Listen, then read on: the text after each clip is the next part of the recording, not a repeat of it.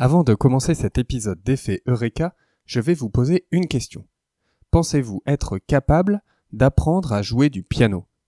Réfléchissez bien à votre réponse pendant le jingle. Bonjour et bienvenue sur Effet Eureka. Avec Effet Eureka, surmontez vos doutes et vos craintes et ayez le courage d'oser et l'énergie pour vous dépasser.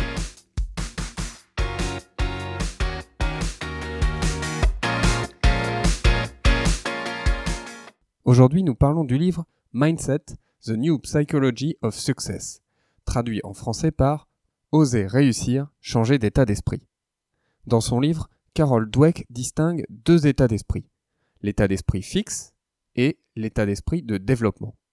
Si nous avons un état d'esprit fixe, nous pensons que nous sommes un certain type de personne et que l'on n'y peut pas grand-chose, que même si nous pouvons faire les choses différemment, les composantes importantes de notre personnalité ne peuvent pas vraiment être changés.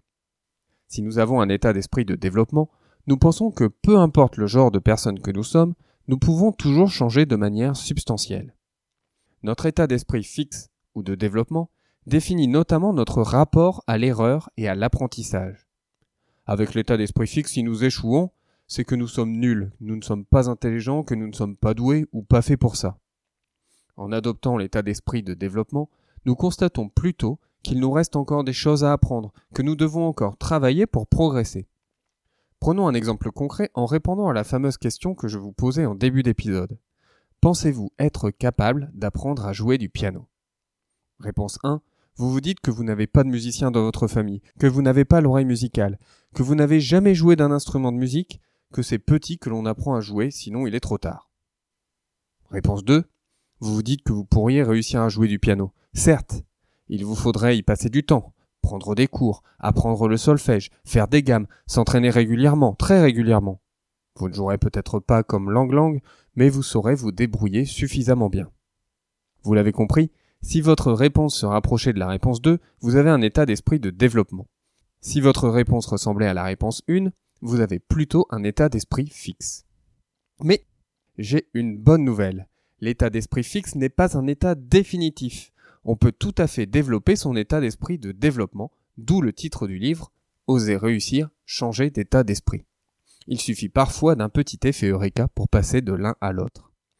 Au-delà de la perception que nous avons de notre propre potentiel, il me semble aussi important de réussir à voir cette capacité de développement dans les personnes qui nous entourent. Cette fois, je mets un instant ma casquette de professeur des écoles où je constate tous les jours des progrès, des évolutions chez les enfants, je ne dis pas que c'est forcément simple, mais c'est incroyable de voir les enfants grandir et apprendre autant en si peu de temps. Cet état d'esprit de développement influe également sur la manière dont nous percevons le monde. Soit on peut se dire c'est comme ça et on n'y peut rien, soit on peut se dire que même si notre influence sur le monde est limitée, nous avons un impact et que nous nous devons de donner notre maximum pour que le monde tende dans la bonne direction. Malheureusement, il me semble qu'avoir un état d'esprit de développement n'est pas que des avantages.